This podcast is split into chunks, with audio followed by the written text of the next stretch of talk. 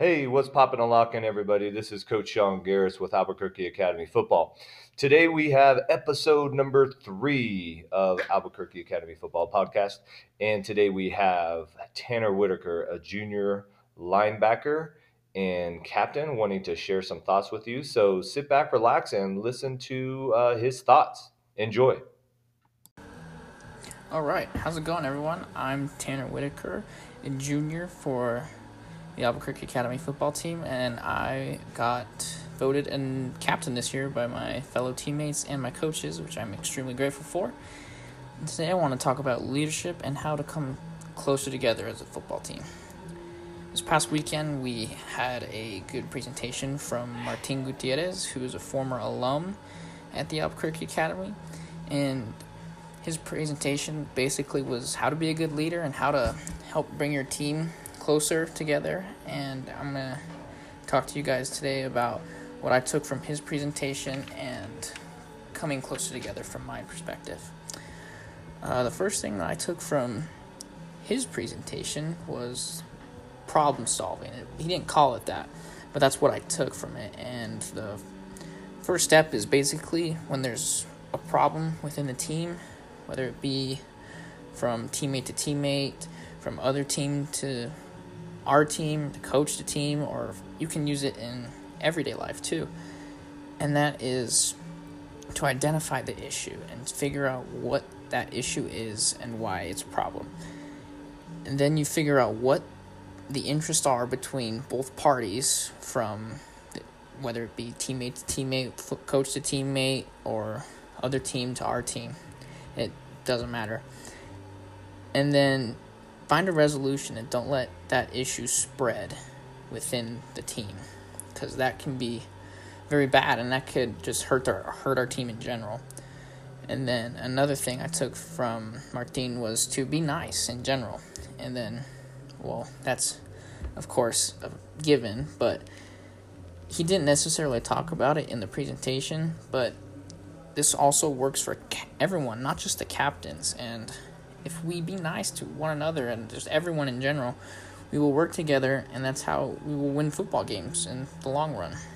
And like in my past, my foot and like my football career, there has always been roots of poison or an issue within the team itself, which brought the rest of the team down or affected the team in some way. I feel, and I feel that can cause any team to perform at not at their best, and it just affects the team in a really big way. Another thing I took from the presentation was to have a positive attitude in everything. Uh, as a captain, having a terrible attitude would really hurt the team, I feel, and the captains serve as role models, and our goal is to lead the team and bring everyone in together closer. And for me personally, the football field is where I just forget everything and just focus on football and what's in front of me. Everyone will have bad days, even myself, the beauty about football is that you can let go of everything and just focus on the game. When you have those bad days, because everyone will, and I encourage you to forget about whatever it is that is frustrating you or giving you hard times, and just to be positive. If something is really bothering you, you can come talk to the captains, coaches, or anyone else on the team. We are all brothers and we are all here for one another, and our main goal is to have fun and win some football games. The next thing I want to talk about is coming together. And this is a big thing for me because I think a football team works as one. We're one unit. Whether it be offense or defense, we're all one.